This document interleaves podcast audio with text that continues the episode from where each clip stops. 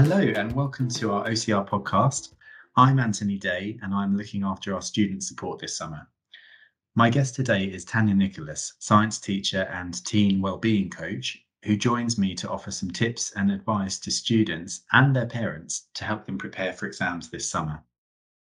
Hi, Tanya. Thanks for joining us. Would you like to introduce yourself, your background, and your role in supporting students? Good morning, Anthony. Um, yes, lovely to be here with you today. Thank you for having me on the OCR podcast. Um, yeah, sure. So, a little bit about me. I'm originally from Melbourne, Australia. I grew up there and lived some of my early adult life there, I guess. And I've been living in the UK for the last 15 years. Uh, I suppose you could say that my career as a secondary science teacher officially started back in 2007 after moving to the UK and landing my first teaching role here in London, where I'm based now. Um, but unofficially, I'd say that I've been working in the education sector either as an educator or an education researcher from the time I was at university, so probably the early 2000s. Um, and my teaching career, it's taken me a few different directions. So I've had a number of different school experiences since I started teaching, um, including single sex and mixed schools, and both across state and independent sectors. Um, but I'd say that in the last three to four years, I've chosen to switch my focus from sort of full time science teaching and delivering the science curriculum more in the direction of supporting the well-being of teenagers. So now my work is a, a bit of a crossover of working with schools and individuals as an adolescent well-being coach and mentor. And I continue to do this alongside teaching science, um, which is sometimes done in school, but also privately. Great, thank you, Tanya. So you've obviously got some fantastic experience teaching and supporting students, and you've certainly seen school and education in normal times as well as during these very extraordinary times. So my next question is is having moved through the covid pandemic and experienced the ups and downs of teaching and supporting students what are the main concerns you're seeing in students yeah it's a good question anthony I think, to be really honest, like the main headlines for a lot of students, they continue to be the usual types of um, challenges. So, you know, we're still talking about things like feeling stress, feeling overload, um, being overwhelmed, feeling very anxious, burnt out. Um, but perhaps probably one that's become a bit more common during the pandemic is this feeling of like apathy and a real loss of their sense of direction and purpose. Obviously, because over the last couple of years, we've had this very unique situation where, um, you know, first of all, exams were on, then they were off. And for a lot of teenagers, you know, when they enter into secondary school, they know that there is this drive over a five year period towards um, achieving a certain outcome. So that's really been one that's kind of come into the fray, particularly over the last couple of years. And I say that you know some some young people, you know, th- there's a sliding scale of w- what is driving these factors. So you know, some young people are feeling really stressed out because they perhaps haven't coped very well during the last couple of years, and so now there's an enormous amount that they suddenly have to catch up on. Um, and something that maybe seemed, you know, really way off in the distance a while back, and not needing to be a consideration, you know, some months ago has suddenly snowballed into this huge mountain to climb. So there's um, a, a huge feeling of overwhelm that comes with that. And, you know, for others, it's actually that they've been tracking along really well. They're very diligent, they're conscientious, and they've sort of taken study in their stride. But now it's pressure that perhaps comes from maybe it's themselves, but it could be externally from either the school that they're in, maybe their parents, their carers, perhaps the grades that they need to achieve um, in order to access the sixth form college courses that they're wanting to go into. Um, you know, it's this pressure to hit the target that they need to in order to go in the direction that they would like to after their GCSEs or A levels. So they're incredibly worried about failing, even if they've been working consistently, um, and that they're constantly being reassured. For others, you know, they're sort of maybe sitting in the middle. They don't really know how to switch gears. Like there is this thing called exams that's going to be happening in a few weeks, but they're not really sure exactly what needs to happen differently or how to be for this um, sort of period. So it's a bit of a mixed bag of you know feelings and emotions and challenges that are coming up. I would say. And and this summer is going to be the first time most of our students will be sitting an exam. So there's fear of the unknown. They're not sure what to expect and, and what's going to happen and how that's going to lay out. So, what what top tips would you share with our students on preparing for their exams, including if they're feeling stressed or overwhelmed? Yeah, another very good question, and something that is um, very much on the radar of a lot of the young people that I'm dealing with. So, there's a whole host of things that I could um, throw into the conversation here, but I've tried to strip it back and I'm just going to sort of go with three. Um, and I say my top three, and I'll unpack these a little bit as well. But the top three that I have are sort of, you know, make a plan. That's number one. Um, number two is, you know, be realistic. And number three is take good care of yourself. Um, so, if, you know, to dive into those a little bit, in terms of the first one, which is make a plan, I think um, you know, there's a really good phrase which is something along the lines of proper planning and preparation prevents poor performance. I know that um, everybody, again, kind of sits on a range in terms of how much they like to schedule their time. And for some students, they like things to be absolutely definitive um, in terms of structuring their whole day. So having a school timetable works incredibly well for them. Um, so really coming to an understanding of the type of individual that you are, whether you like to work with a lot of rigidity and knowing that you need to know that when you wake up at 7 a.m. or when you wake up at 9 a.m., that your whole day is mapped out and what you've decided to do from 9 till 10 and then 10 till 12 and so on. You follow that kind of recipe.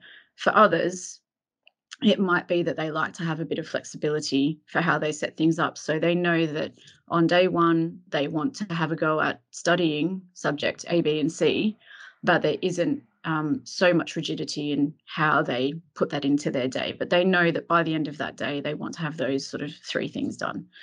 Um, and along with the making a plan, I would say that it, it's also about sort of, you know, making sure that you're confident.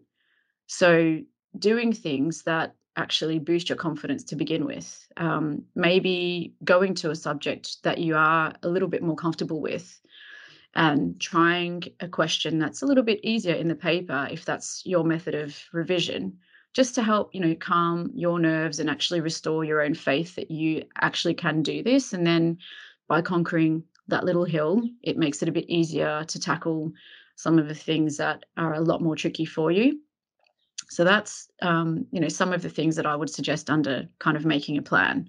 The second thing is to be realistic, and what I mean by that is know your strengths, but equally absolutely know what your weaknesses are too. So your strengths can be things like you know knowing that you are very good at crunching numbers and data when you're fresh first thing in the morning. So you might like to act on um, revising subjects that have that particular requirement. So something that's very maths based, or maybe in the sciences, you know, you would tackle those subjects sort of first thing in the morning when you know that you can handle that kind of um, learning at that time of day. And perhaps you leave some of the more creative and free flowing types of um, material, so things that you would typically do for English or art, drama, those more creative subjects, you leave them to a different time of the day when you know that that's what you're more likely to want to deal with. Um, and as I mentioned, on the other side of that are being aware of what your weaknesses are. So these are absolutely not something to be ashamed of. And in actual fact, I would encourage everybody that's listening to this to just, you know, take a moment to just be really real with themselves and say, okay, I know that actually these are the things that I find really difficult. Um, and the sooner that you can actually bring them into the light, the quicker and easier it actually becomes to to um, tackle those and do something about them. So, you know, for example, it might be knowing that you're actually very good at setting aside the time to study. However, you also know that when you sit down to study and your phone is right next to you, that you actually get very distracted. So, you know, you're acknowledging that your weakness is, well, having my device here is not very useful to me while I'm trying to get this study done. So, being proactive, and again, empowering yourself to take steps that turn those weaknesses into a strength. So, you know, moving your phone into a different room. It's not forever, but it's just to help you take that step in the direction of that success that you're striving towards. And it doesn't actually have to always look like, you know, answering a question um, for a particular subject without making any mistakes. It can be doing these small things that actually set you up for better success. Um, and the final part to that that second one of being realistic is I would say, you know, if you know that you're really struggling with a subject or a particular topic in a subject, then please do ask for help. I think there is a quite a stigma around particularly young people even acknowledging that they might need help. There is this perception that we have to know all the answers and one of the key things that I offer some of the young people that I work with is recognizing that they can't do it all by themselves. So if you know that there's a topic or a particular subject that you are finding really difficult, reach out, um, you know, at least to your teacher or perhaps to a friend who you know seems to understand this material really well, so that you're not allowing what already appears or feels like this really daunting task, you know, it doesn't actually get any bigger than that. So make sure that you're asking for help. Um, and I think the third component that I mentioned was really taking care of yourself. And this almost probably should be at the top of the list, to be honest, because, you know, if we're not actually looking after ourselves, it's very easy to fall into a routine, particularly when we're going through quite a stressful period of um, doing the basics to keep ourselves going.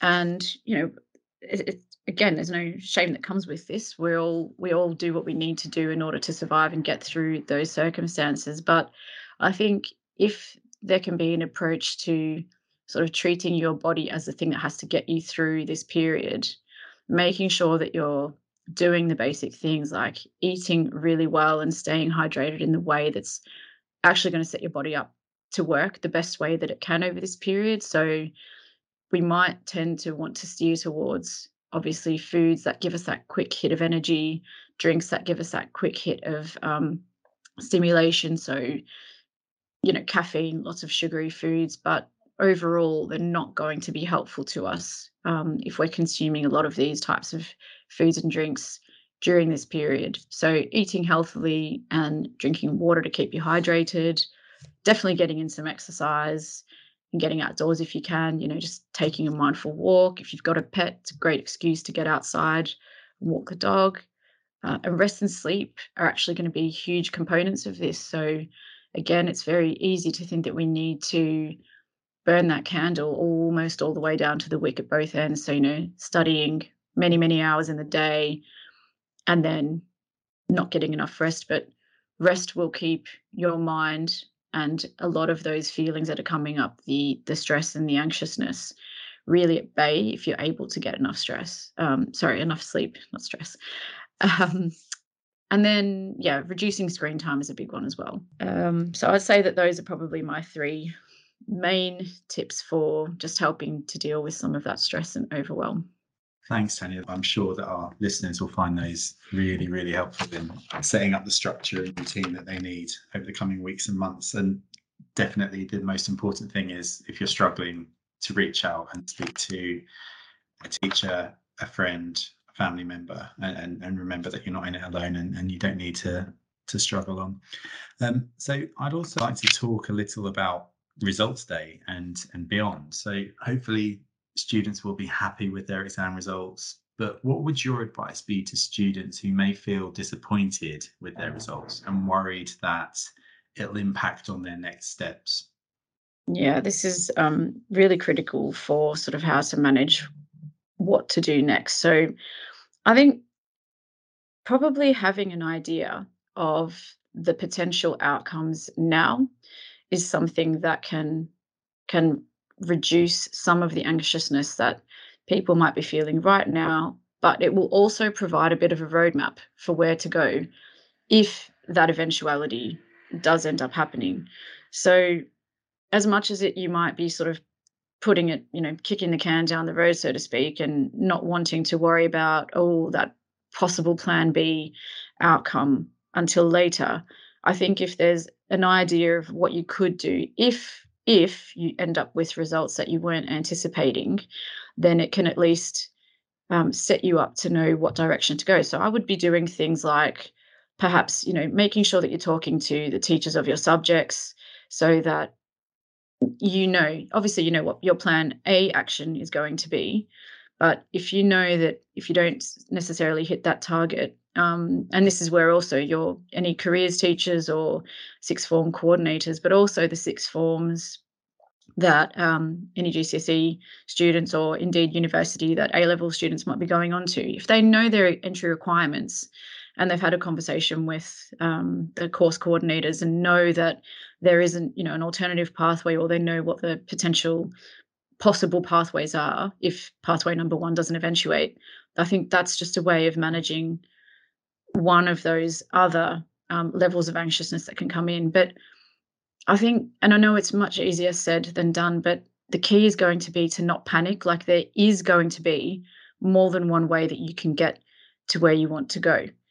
And even if it doesn't happen with the results that you get from this period of exams, then having some alternative pathways or knowing what your alternative pathways might be, I think could be a really um, helpful way of just keeping, um, you know, keeping those stresses under under control.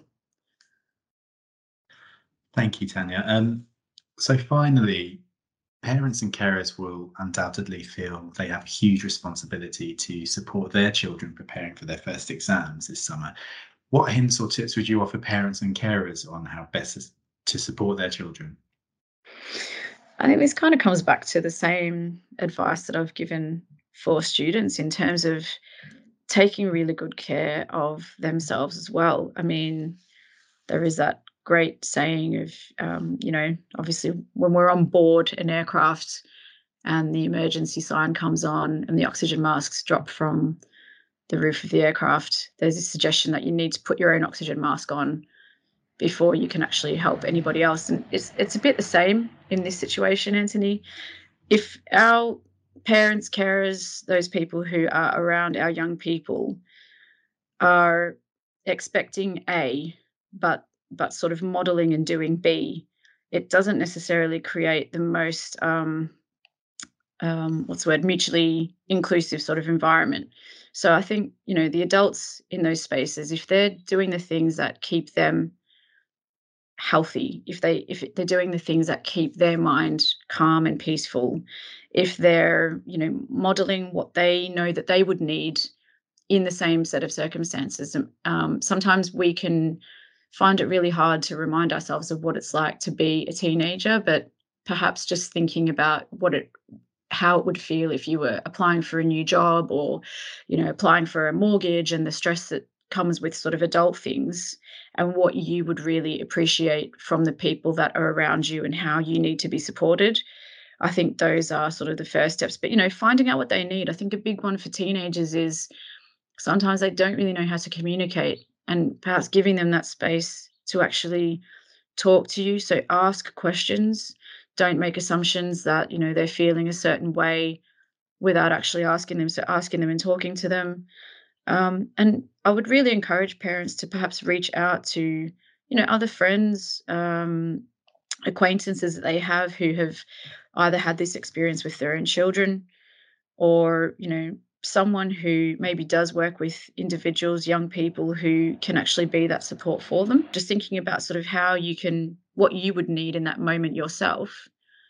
And therefore, what could you do for someone who's maybe experiencing that same kind of challenge at the moment?